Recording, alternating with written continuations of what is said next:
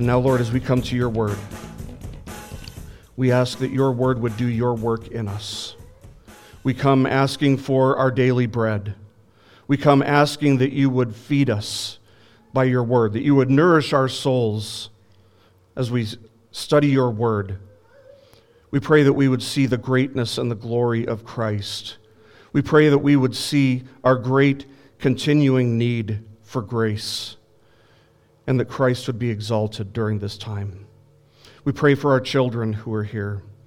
We pray for the children both inside and outside of the womb that they would um, that you would save them in your time. We pray that the gospel would be planted deep in their hearts and that in your time you would do the watering, you would cause the growth, you would produce a rich harvest amongst our children. Please, God, save our children for the glory of Christ and use this time to strengthen us, to edify us, and to glorify Christ. In his name we pray. Amen. Well, if you have your Bibles, please turn to John chapter 15. We're going to be looking at John chapter 15, verses 6 to 11 today. And we'll come across what is probably, possibly, the, the most difficult verse in this chapter for sure possibly the most difficult verse in uh, the entire book of John, uh, one that there is not a consensus on. That's always challenging for us, but I think, uh, I think we'll, we'll find some truth in it. I think we'll see um, what Jesus was trying to say here. Uh, as we continue to study uh, the Gospel of John, and we'll be looking at John chapter 15, verses 6 to 11 today. He started to tell, Jesus started to tell the parable of the vine and the vine dresser in the previous passage. And one of the things that we saw is that a vine that isn't, or a, a, branch that isn't connected to the vine is absolutely worthless. Israel had not uh, produced good fruit, fruit that was pleasing to God, and so God was going to uh, trample and, and judge Israel. What do you do with something that doesn't do what it's supposed to do? What do you do with something that doesn't do what it was designed to do, what you bought it to do? Well, most of us don't want to hold on to it. Maybe it would make a good paperweight or something, but we either typically throw something away or we exchange it or we, we bring it back to the party uh, that sold it to us to get it fixed. Um, interestingly, uh, maybe not surprisingly, the number one product that gets returned or recalled due to defects can you guess what it is? It's cars. Cars, probably the most, one of the most expensive purchases we make, and it's the most likely to need to be fixed. Israel didn't do what they were designed and called to do.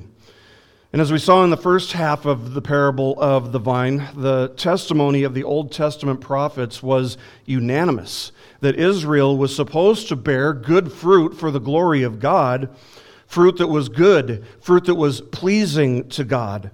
And yet they only produced bad fruit. In fact, what the, what the prophets, what God called worthless fruit, which is to say that their faithlessness or their unfaithfulness resulted in works that did not bring glory to God. It's in light of this truth that Jesus has revealed himself to be the true vine, not as opposed to the false vine, but as opposed to a vine that has failed. Jesus did what Israel didn't. Jesus produced good and pleasing fruit for the glory of God, which Israel didn't do. The vine that Jesus was did produce good fruit. The vine produced what was good and pleasing to the Father. But what was God going to do with the old vine? uh, we saw what he was going to do. He was going to judge it, he was going to trample it, he was going to deprive it of rain so that briars and thistles would grow up in their place. It was going to wither and die. But what would God do with the old vine?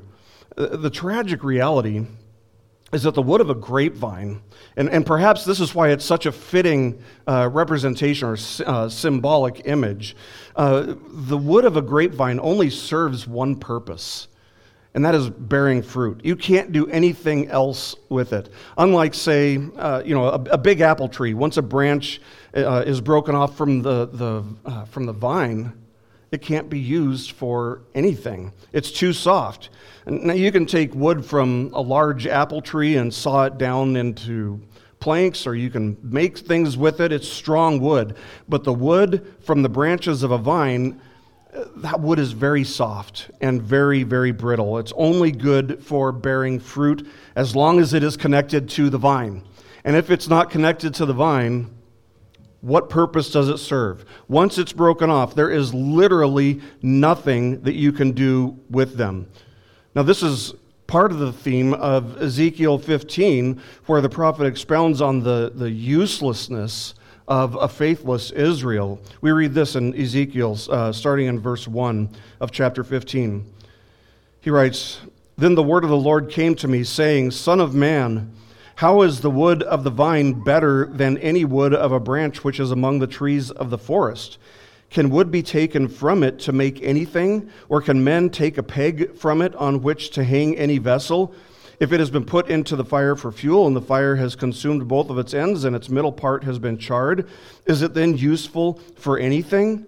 Behold, while it is intact, it is not made into anything. How much less, when the fire has consumed it and it is charred, can it still be made into anything? Therefore, says the Lord God, as the wood of the vine among the trees of the forest, which I have given to the fire for fuel, so I have given up the inhabitants of Jerusalem and I have set my face against them. Though they have come out of the fire, yet the fire will consume them. Then you will know that I am the Lord when I set my face against them.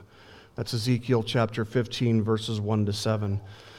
See, wood would be thrown into the fire. And it was common for the ends to get charred, and for the middle part, uh, for, for, most woods, for a lot of woods, the, the middle part gets hard. In fact, you can use fire to harden wood. But God is telling Ezekiel that you can't do anything with the wood of a grapevine. It's just so fragile, so soft, you, you can't even use it to make a little peg to hang anything on. It'll break. The only use it has is firewood. And even then, there's so little substance to a grapevine that it burns very, very quickly, so it will only produce very little heat for a very short time. But the point of the parable of the vine, as we saw last week, is that Christ is the true vine, and that every branch in him, that is, all who savingly believe in Christ, would bear fruit by virtue of their connection, their, their union with him. And that the Father would work to ensure this by doing two things. First of all, he would lift up the believer and draw them to Christ. And number two, pruning the branches so that they would bear more fruit. He then went on to explain that the parable presents his people with a responsibility. This parable has, has a point, has an application, and that is we are to abide in Christ and thereby bear much fruit. And that is the primary theme of this section of text. In fact, the word abide is found 11 times in John chapter 15. It's found eight times between verses 4 and 10. So it's a big deal here. It's important to understand that we're talking about the importance, the necessity, the urgency of abiding in Christ. Abiding in Christ is the one and only key to fruitfulness in the Christian life. Abide in me and I in you, Jesus said. As the branch cannot bear fruit of itself unless it abides in the vine, so neither can you unless you abide in me. I am the vine, you are the branches. He who abides in me and I in him, he bears much fruit. For apart from me, you can do nothing. That's what Jesus said in the passage leading up to our passage today. And so Jesus is going to continue emphasizing the importance of abiding in him in the passage we come to today. So, the point of our text today is that abiding in Christ is the key to powerful prayer, to pleasing the Father, and to proving our discipleship, all in order that our joy may be full. Now, Jesus has told us what happens when we do abide in Him, but now He discusses the other side of the equation. What happens if someone does not abide in Him? Let's look at verse 6. John chapter 15, verse 6, Jesus continues. He says, If anyone does not abide in me, he is thrown away as a branch and dries up. And they gather them and cast them into the fire, and they are burned. Now, I have to confess to you that this is one of the most difficult verses in John's gospel to understand. And as a result, up front, let me just let you know that there is not a consensus on exactly what this means among the men whom I consider to be the best commentators of John's gospel. Out of six commentaries, I found three views. And, and, it's like, what do you do with that? Well, you, you, look at the views and you hold them up side by side and you evaluate uh, the merit of, of each view and try to make a decision. But in fact, two of my favorite preachers uh, completely skipped this verse uh, as, as they were preaching through this passage, which I, I was a little bit disappointed to see, but we're going to get to that in a moment. But before we get to the difficult part, we should make sure that we uh, have a foundation. And the foundation, I believe, is in just knowing what it even means to abide in Christ. What does that mean? Given that it is so central, given that abiding is pretty much the central theme of this chapter, we would be doing ourselves a great disservice if we didn't come to a very clear understanding of what this term even means. J.C. Ryle gives us a wonderful definition of abiding as it relates to our walk with Christ. He writes this He says, quote, To abide in Christ means to keep up a habit of constant close communion with Him, to be always leaning on Him, resting on Him, pouring our hearts to Him, and using Him as our foundation of life and strength, as our chief companion and best friend. End quote. I think that is a wonderfully succinct definition. It's what it means to abide in Christ. But the question that that forces us to ask ourselves then is does that describe your relationship with Christ? Do you keep close communion with Him? Do you, do you cling to Him and protect your relationship, your walk with Him, the same way that you would cling to a, a fountain of water that sustains your life? Do you honestly feel like you need Him, not, not just on Sunday mornings, not even just on Sundays, but every day? Do you feel like you need Him? And, and I don't just mean as a quick you know, morning devotion, something, you know, to, to incorporate as part of your routine before you rush out the door. No, I mean as a source of grace and strength for every hour. How important, how central is your relationship with Christ to the decisions that you make. This concept of abiding in Christ, it's kind of scary. It, it, it's meant to challenge us, it's, it's meant to shake us and kind of wake us up. It's meant to make us feel a little bit uncomfortable, especially since, if we're being honest with ourselves, we realize that yesterday there were probably a hundred times that we were not abiding in Christ. Every time we sin, we are not perfectly abiding in Christ. None of us does this perfectly. All of us have room to at least improve on how we abide in Christ. So these words shake us. These words can make us pretty uncomfortable, and that's what they're designed for. They force us to really examine ourselves carefully. And that's exactly what Jesus meant to do with these words. That is their purpose. But it's only a challenge. It's only something that, that, that challenges somebody who is in Christ. Those outside of him, they'd look at that and say, I'm good. The possibility, though, in the believer's mind, the possibility of not doing this, of not abiding in Christ, should be terrifying. It should be startling. It should force us to examine ourselves with fear and trepidation, a, degree of fear and trepidation. Why? I say that because we should, as God's people who have been redeemed, who have had the new heart put in us, new creations in Christ, we should, we should desire to please God more than we desire anything else in life. And the only way to do that, the only way to please God, the only way to be fruitful, is by abiding in Christ. And so, as Jesus presents a contrast to abiding in him faithfully. Uh, his words here suddenly turn from challenging, uh, they, they were. The first part was challenging but kind of comforting, but now it becomes a little bit unnerving with this verse. We sense the theme of judgment here, right? Uh, do you, do you get that? There's a theme of judgment when we're talking about fire. That's exactly what the image of fire is supposed to represent in the New Testament. And that's only one of the things that's, uh, that, that, makes, to me, the charismatic appeal of uh, asking God to send down fire from heaven on his people. Um, it, that makes it strike me as just very strange and thoroughly unbiblical. But verse 6 here presents problems for every single Christian who takes the Bible seriously. It wouldn't present problems for us if only Jesus had said, if you abide in me, you'll, you'll bear good, good fruit. If you don't, you won't. And if you would have just left it at that and just, that's it. We, we would have been like, okay, well, we can deal with that. That would have kept us nice and, and comfortable, wouldn't it? But that's not what he says, because he's not trying to keep us comfortable here.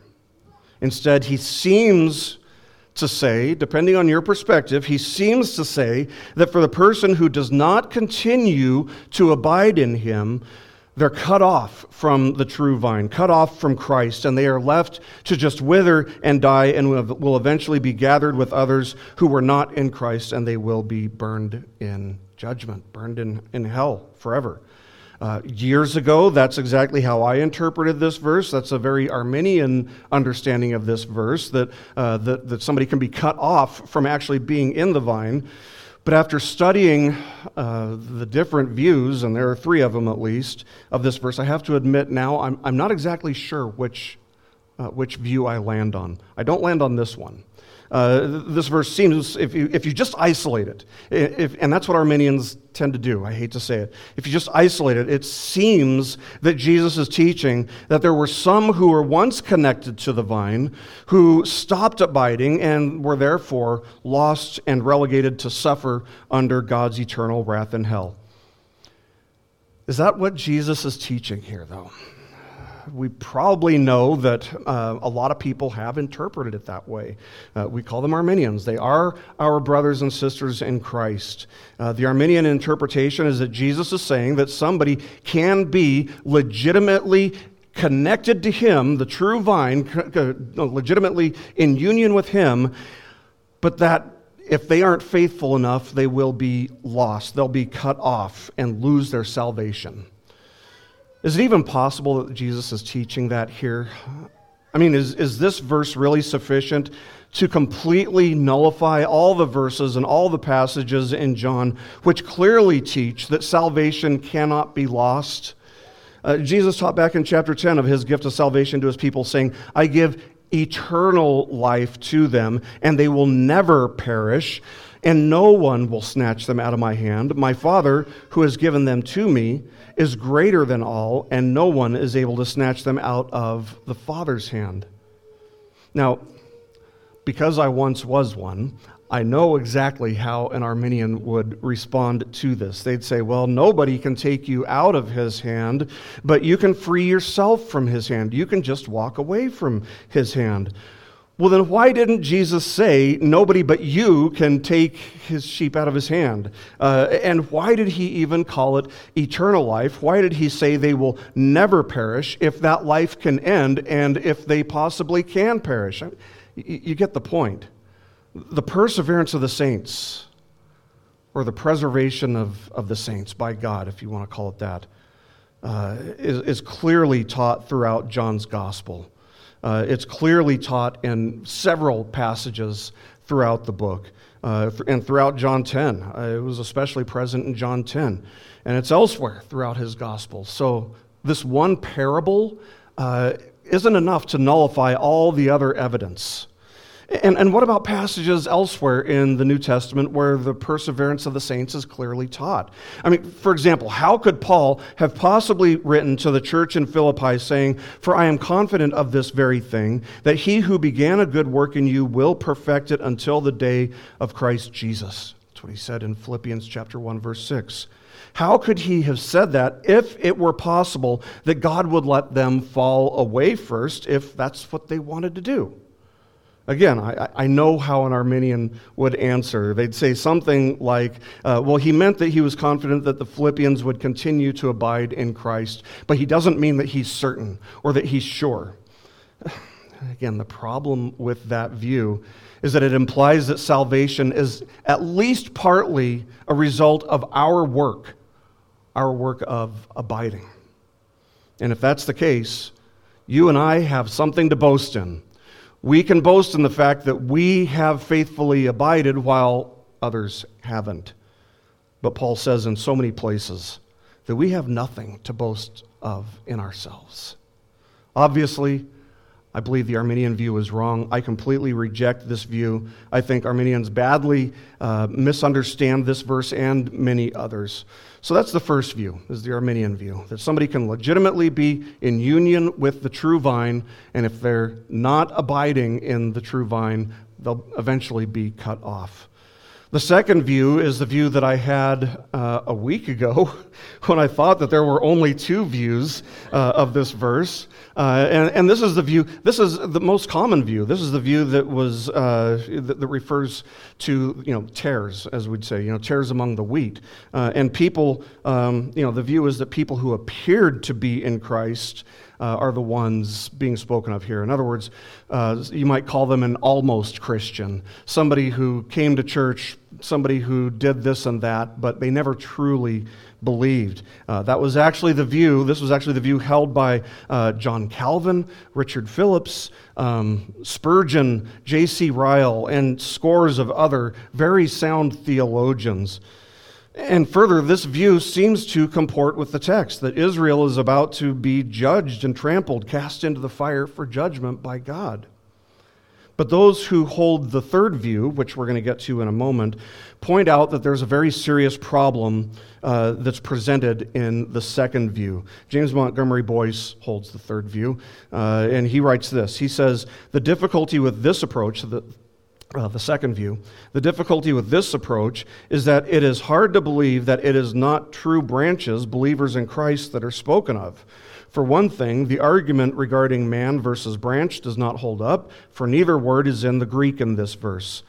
He goes on to say the meaning then is if anyone, uh, that is, if any of the preceding, whether we're talking about branches or true believers. And that's really what the argument comes down to. Are we talking about branches or true believers? If anyone does not remain in me, he is like a branch that is thrown away. And Boice continues, noting, quote, Besides, there is nothing in the context to indicate that suddenly a new class of persons is being introduced, end quote. Uh, A.W. Pink is another one who holds the third view, and he brings up similar objections. Now, here's what's interesting.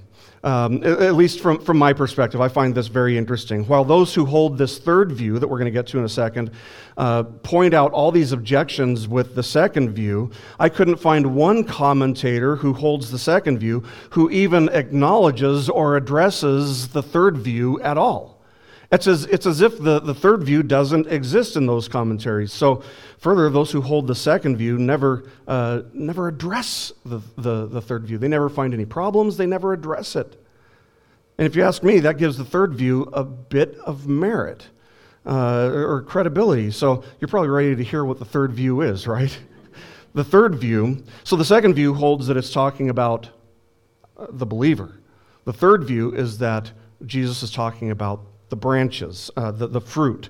The third view, as James Montgomery Boice describes, is that, quote, it is the believer's works that are burned. If not these works, uh, if these works are not of Christ, and it is the Christian's role as a fruit bearer, and not his salvation that is discussed in this passage, end quote. And so, as I noted earlier, fire in the New Testament it represents God's judgment. And if this doesn't represent uh, somebody being cast into hell, the question is, what does it represent? Does it represent judgment at all? Yes, it does. But fire doesn't always represent hell. Fire does represent judgment, but fire doesn't always represent hell. Paul writes this in 1 Corinthians chapter 3, verses 12 to 15. He says, Now if any man builds on the foundation with gold, silver, precious stones, wood, hay, straw, each man's work will become evident, for the day will show it, because it is to be revealed with fire. And the fire itself will test the quality of each man's work. If any man's work which he has built on it remains, he will receive a reward. If any man's work is burned up, he will suffer loss, but he himself will be saved, yet as, the, as though through fire. So, one of the things that we need to see, which strongly supports this view, is the change in tenses that you see in the middle of verse 6. Look at verse 6 with me. You'll, you'll, see it change tenses. In the first half of the verse, we see singular tense. If any does not remain. That's, that's singular. Any is singular. But in the second half of the verse, Jesus speaks in the plural tense. And they gather them, uh, which doesn't seem like a big deal on the surface, but maybe there, that is significant. Who are they? Who, who are the them being spoken of here? Boice concludes this. He says, quote, the them and the they may well be what issues from the one who is thrown away in terms of his usefulness. And if this is the case, then it is the Christian's works rather than the Christian himself that are destroyed. A.W. Pink writes, uh, Lot is, pertinent, uh, is a pertinent example. He was out of fellowship with the Lord. He ceased to bear fruit to his glory, and his dead works were all burned up in Sodom, yet he himself was saved. End quote. And so both Boice and Pink make note of this change of tenses, and they both think it's very significant. Both of them affirm this third view, and they argue it pretty persuasively. Now, if you want to know which view I hold to, I'll just say you know, I'm somewhere between the second and third. Uh, are, are there people who go to church and make a profession of faith in Christ who aren't truly in Christ? Are there tares among the wheat? Absolutely. Jesus said there would be. So, so that view has some merit right there. But I think both of these views, second and third, have merit. Absolutely, there are people who claim to be Christians who aren't. And if you are going to church but are completely lacking in terms of bearing fruit, in fact, if you're bearing bad fruit, uh, you should be very, very afraid for the state of your soul. But at the same time, let's say that you can point to some fruit in your life, but you just don't take the responsibility of bearing fruit as seriously as you could or as you should, which, by the way, describes every single one of us. You've made other things in life your priority, and we've all done that from time to time. Even though you are a legitimate branch in the true vine, does that happen? Every single day. Absolutely. To an extent, every single one of us falls short. We could all bear more fruit. We could all abide better than we do. There are no exceptions there. But you need to know that all of the works that you do for someone else or for something else, something, whatever it is, something other than for the glory of Christ. All the things that you prioritize over God, even if only for a season, even if only for a day, they are idols. And all of those things will be burned up before you can come into heaven. That's the point that Paul was making in 1 Corinthians chapter 3. Uh, all Christians should be aware of that fact. Uh, that, that, and aware of the fact that, as one of my seminary professors uh, used to say, he'd say, quote, some people come into heaven smelling like they just came from a bonfire. So my, my, uh, my plea to you is don't be one of those people. Don't be one of those Christians who spend so much of their lives living for something other than the glory of Christ. Yes, we all fall short. Yes, we all have room for improvement. Take that as a challenge, take it seriously. Live for what matters, live for the glory of Christ above all. If this is not your top priority, you are wasting your life and you're wasting opportunities to bear much fruit and more fruit for the glory of Christ. So, whichever of these three views you hold, this verse is a warning. You must abide in Christ. We are made new in Christ for the purpose of doing good works, of bearing much fruit, by abiding in Christ. Every moment in which we do not abide, we can't do anything that's going to make it through that fire. And whatever we produce is ultimately a waste. We are not saved by works, and thus we're not saved because we abide in Christ. That, that's not uh, the, the object of our faith. We, we don't put our faith in the fact that we're abiding.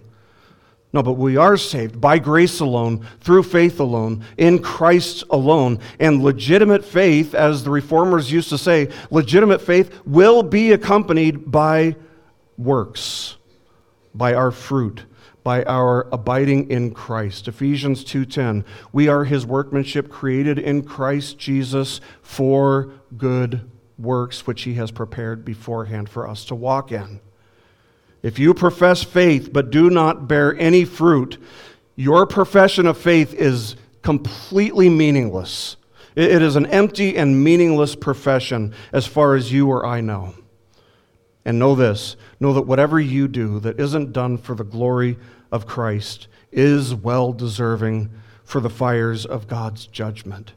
Your idols cannot enter into heaven with you. The more idols you have, the greater loss you will suffer. And so, Jesus, having issued kind of a grim picture of the consequences of not abiding in Him, however you cut it, whichever view you hold, he now expounds on the benefits of abiding in Him, the blessings of abiding in Him. And for uh, there are four of them. Let's look at verses 7 to 8. Jesus continues saying, If you abide in me, and my words abide in you, ask whatever you wish, and it will be done for you. My Father is glorified by this, that you bear much fruit, and so prove to be my disciples. Now, there are four blessings in this passage that we're going to see, and these two verses have three of them. Uh, what kind of fruit will we see in our lives if we abide in Christ? The first blessing, the first benefit that we find here, is power in prayer. Power in prayer. If we abide in Him, and if His Word abides in us, Jesus says, we can ask whatever we want and it will be done for us. Now, this is very similar to the promise Jesus made in the previous chapter. In John chapter 14, verses 13 and 14, Jesus said, Whatever you ask in my name, that I will do, so that the Father may be glorified in the Son. If you ask me anything in my name, I will do it. Now, let's make sure that we understand and remember what we learned when we were studying that passage, that doesn't mean that you can ask for anything. The key there, the key uh, clause in that text was in my name, which means according to his purposes, according to his revealed will in the scriptures. So, no, if you ask for a new car, God is under no obligation to give it to you. If you ask for a new job, a new whatever, no, God is under no obligation to give it to you. He's talking about doing things, asking for things according to his interests. Now, there are some slight differences that we find between what Jesus says here in chapter 15 and what he said in chapter 14. In chapter 14, Jesus instructed that we ask in his name. That's that key clause, which means uh, to ask in his interests. But now he instructs us to, to pray with his words abiding in us. His words, what does that refer to? It refers to all of his teachings, obviously, everything that we know that he said. But all of the Old Testament, he said in, in Luke, it's recorded in Luke, was written about him as well. And so it refers to the entire Bible. What then does it mean for his words to abide in us? It means that we know the scriptures. It means that we have studied the scriptures. We have read them over and over. Maybe we've even memorized certain passages and verses from His Word. It means that His Word has shaped us, it has molded us, it has served to help us direct our decisions. It means that we live our lives by the light of His Word. So, in this context, we should see that the contents of Scripture reveal what we should pray for. Scripture tells us which prayers are going to be answered. In the immediate context, it seems that it would make a lot of sense to pray for the strength to abide in Christ, which we all need. uh, and to bear fruit, and for, for Christ to abide with us. But the point is that Jesus is promising here that prayers made in accordance with God's will, as revealed in God's word, will be answered in the affirmative. Let me give you a quick example, and I don't want to get into any eschatology debates or anything like that, but uh, one thing that all eschatological views have in common is that they affirm what the church has always affirmed, and that is that Jesus will uh, return to judge the living and the dead. The church has always affirmed that the scriptures clearly teach that Jesus is coming back again to judge the living and the dead. So if the church is correct and that that is what the scriptures are teaching, if you pray for Jesus to come back in the Father's perfect timing, will that prayer be answered? Yes. Uh, well, let's take another one. Let's take my favorite verse. Anybody know what it is? You should. You hear it every week. It's Romans 8 28. Uh, it says, uh, And we know that God causes all things to work together, together for the good of those who love God, to those who are called according to his purpose that good, according to the next verse, is growing in Christ's likeness. So let's say I'm having a, a, miserable, lousy day. I'm really in a bad mood. And I pray, Lord, I am just so crabby today, but please take this situation that I'm facing and use it to make me more like Christ. Will He answer that in the affirmative? His word promises that He is doing that. So, absolutely. So, power in prayer is the first benefit of abiding in Christ. When we know what God's will is by studying God's word, we know what prayers will be answered. The second benefit from abiding in Christ is that the Father will be glorified. The Father is glorified when a person is changed and begins living a transformed life. It causes a person to become increasingly different and distant from the world around us in terms of our values and our choices and our habits. The world can't help but notice when God transforms a person's life. And maybe that's one reason why God loves to save people who hit rock bottom, whether that's from addiction or whether that's from a life of crime or whatever. And how many people have you known who came to the Lord when they hit rock bottom? It happens. It happens a lot. So, number one, the first blessing is power in prayer. Secondly, pleasing the Father, glorifying the Father. The third benefit is that our discipleship is proved. Our discipleship is proved. My Father is glorified by this, that you bear much fruit, and so prove to be my disciples.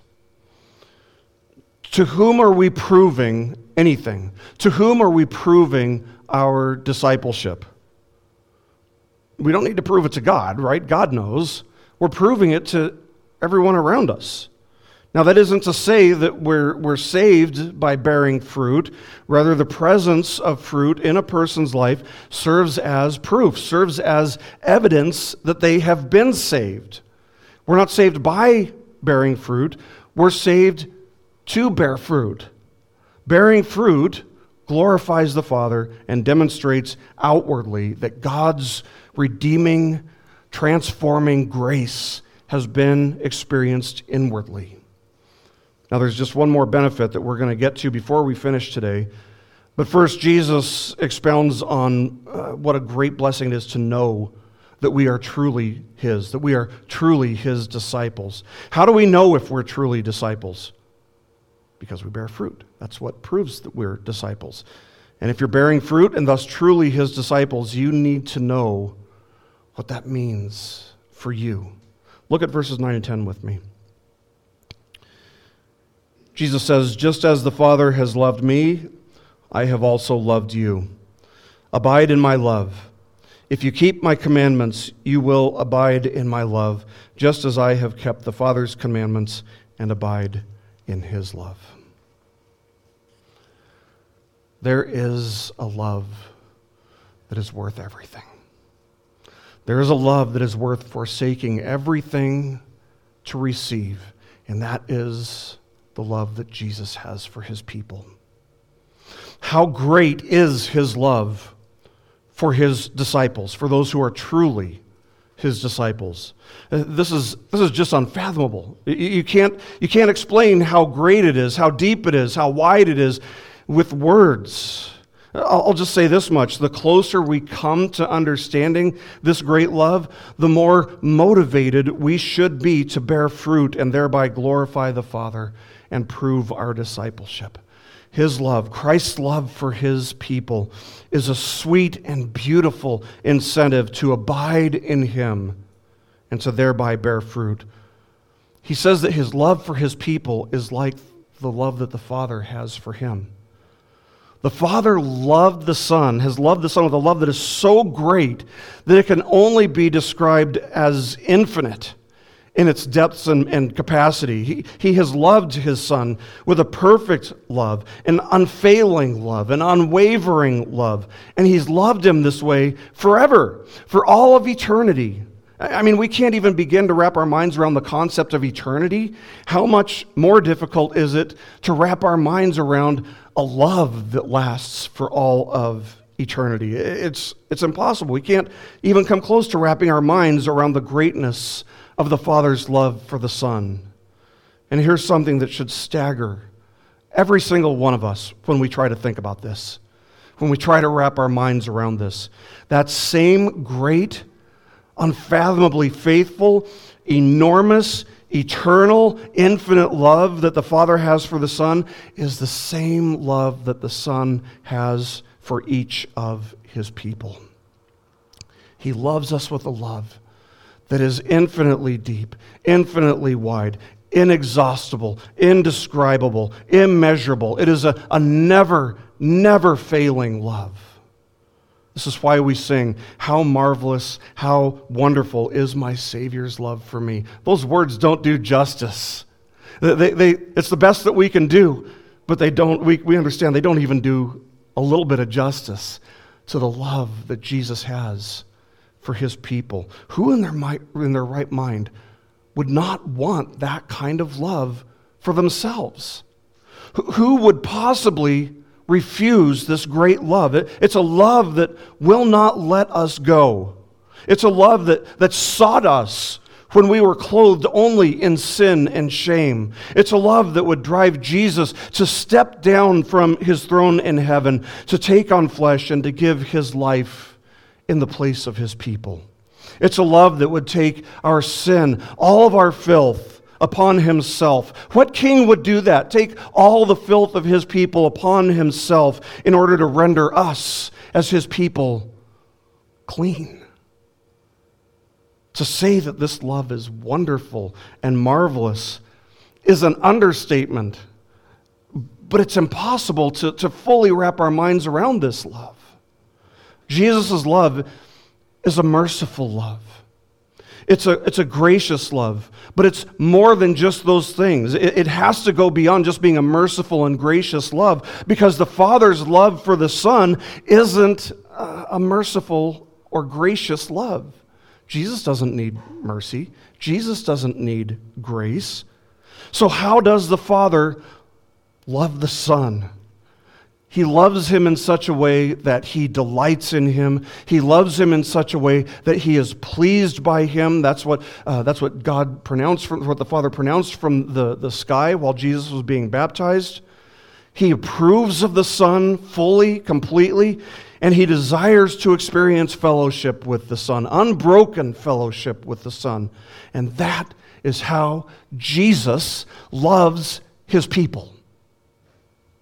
How could anyone not be interested in proving to themselves and to others that they are a true disciple and to prove it by bearing fruit? Do you want this love? Do you want this love? Do you want to know that this love is yours forever? Then you must abide in Christ, abide in his love, keep his commandments this is not saying that that's how you're saved. It's not. We're not saved by keeping his commandments. Rather, we keep his commandments because we're saved. Jesus says, If you keep my commandments, you will abide in my love. This love that is just indescribable. He says, Just as I have kept my Father's commandments and abide in his love. Jesus took great joy on earth by walking in accordance with the Father's will. He demonstrated this by submitting his own will to the will of the Father. And likewise, friends, this is a call for us. If we are his people, it's a call for us to submit our wills to the will of Christ the same way that he submitted his will to the Father, because close, intimate fellowship is the blessing and benefit that we gain through obedience. This is why we take obedience seriously. This is why, if somebody's walking in sin, we practice church discipline. It's because we abide in his love by being obedient to his commands. And so, when somebody wants us to disobey his commands, when Caesar instructs us to disobey what God has clearly instructed, we choose to obey God over Caesar because neither Caesar nor anybody else on earth has the authority nor the right to deprive us of the experience of abiding in Christ's love for us by obeying what he's instructed us to do. This is a love that is worth losing everything else for. When Polycarp was about to be thrown to the beasts in the Colosseum, the proconsul admonished him to renounce Christ in order to save his own life. It was the only reason that they would withhold him from throwing him to the beasts. And Polycarp's answer was this He said, quote, Eighty and six years have I served him, served Christ, and he never did me any injury. How then can I blaspheme my King and Savior? The same principle extends to us, friends. Christ has never done anything wrong to us. How can we do wrong to him by ignoring or by disobeying the commandments of him who has loved us so greatly? So, to Caesar, do what you got to do. Take our homes, take our money, take our freedom.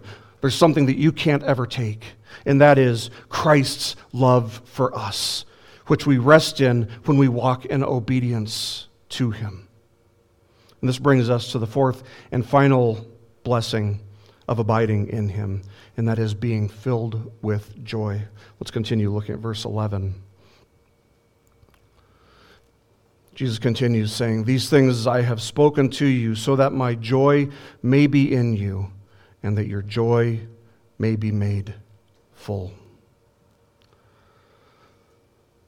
You need to know if you're walking in Christ. If you're a new believer and, you haven't uh, been walking with Jesus for long, we all need to know and be constantly aware of the fact that the world around us would do everything in their power to convince you that if you live for Christ, you are not going to like it you are going to be miserable. You're going to be deprived of so many things. And sometimes the world will actually add miseries to you to convince you of such a notion. That's why we have churches around the world that meet privately, because that's what their governing authorities and the world around them is trying to do to add miseries to them, to God's people, because of their devotion to Christ. The world will say that if you, if you give up this sin, if you give up that sin in order to believe and in order to follow Jesus, uh, you're going to just leave behind every pleasure in life. But what Jesus is saying here in his word, what Jesus is saying here is that the exact opposite is true. You are not forsaking pleasure for misery, you are forsaking misery for pleasure, for joy for a joy that transcends every circumstance of your lives, for a joy that cannot be taken away from you. You can take away all the pleasures of the world, they can all be diminished, they can all be destroyed, and one day they will be. But you cannot take away the believer's joy that comes from abiding in Christ. Forsaking sin to believe in and to pursue Jesus is always worth it. You're exchanging dirt for, for diamonds because it results in a joy, a true and righteous joy that is only experienced by God's people, and it's only experienced when we abide in Him. So let me encourage you with this. Let me urge you to hear this.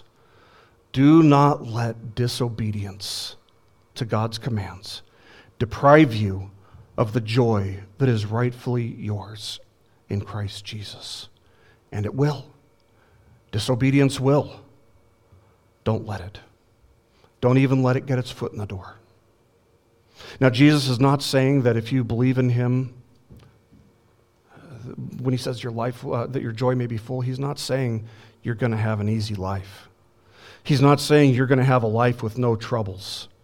Anybody can have an easy life. There are pagans who would tell you that they've got an easy life. And Jesus is certainly not saying that abiding in Him will ensure that all your dreams and all your aspirations will be realized. Uh, praise the Lord that He doesn't uh, fulfill all our dreams and aspirations because our purposes are so much lower than His.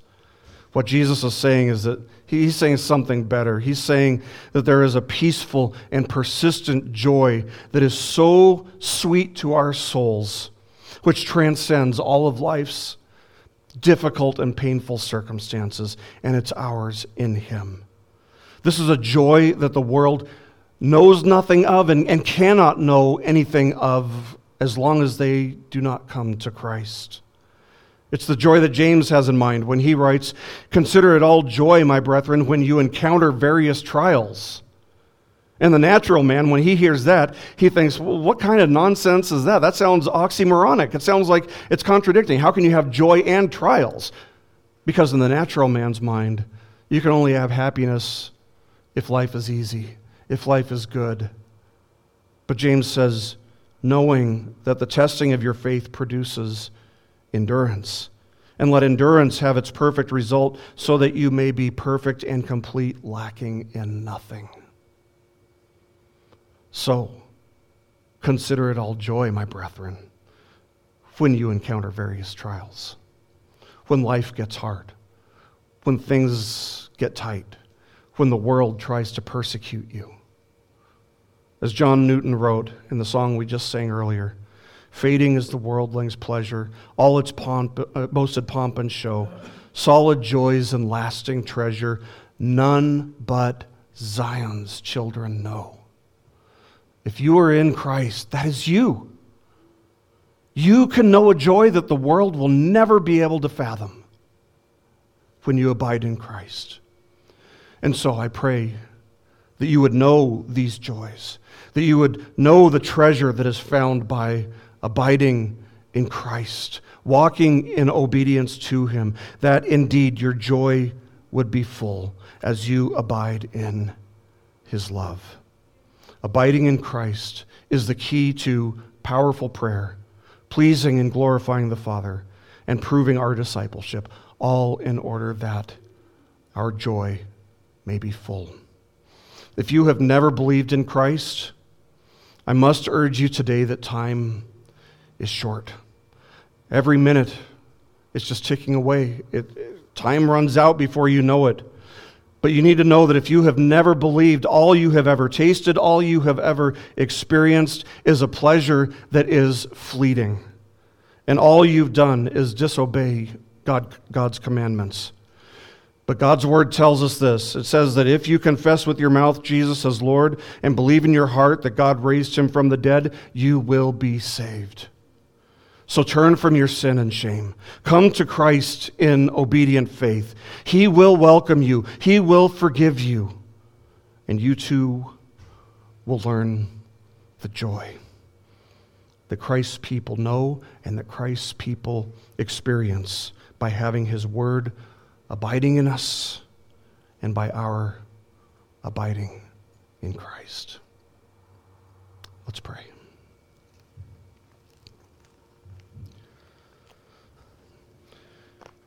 Our most gracious Heavenly Father, we thank you for your word.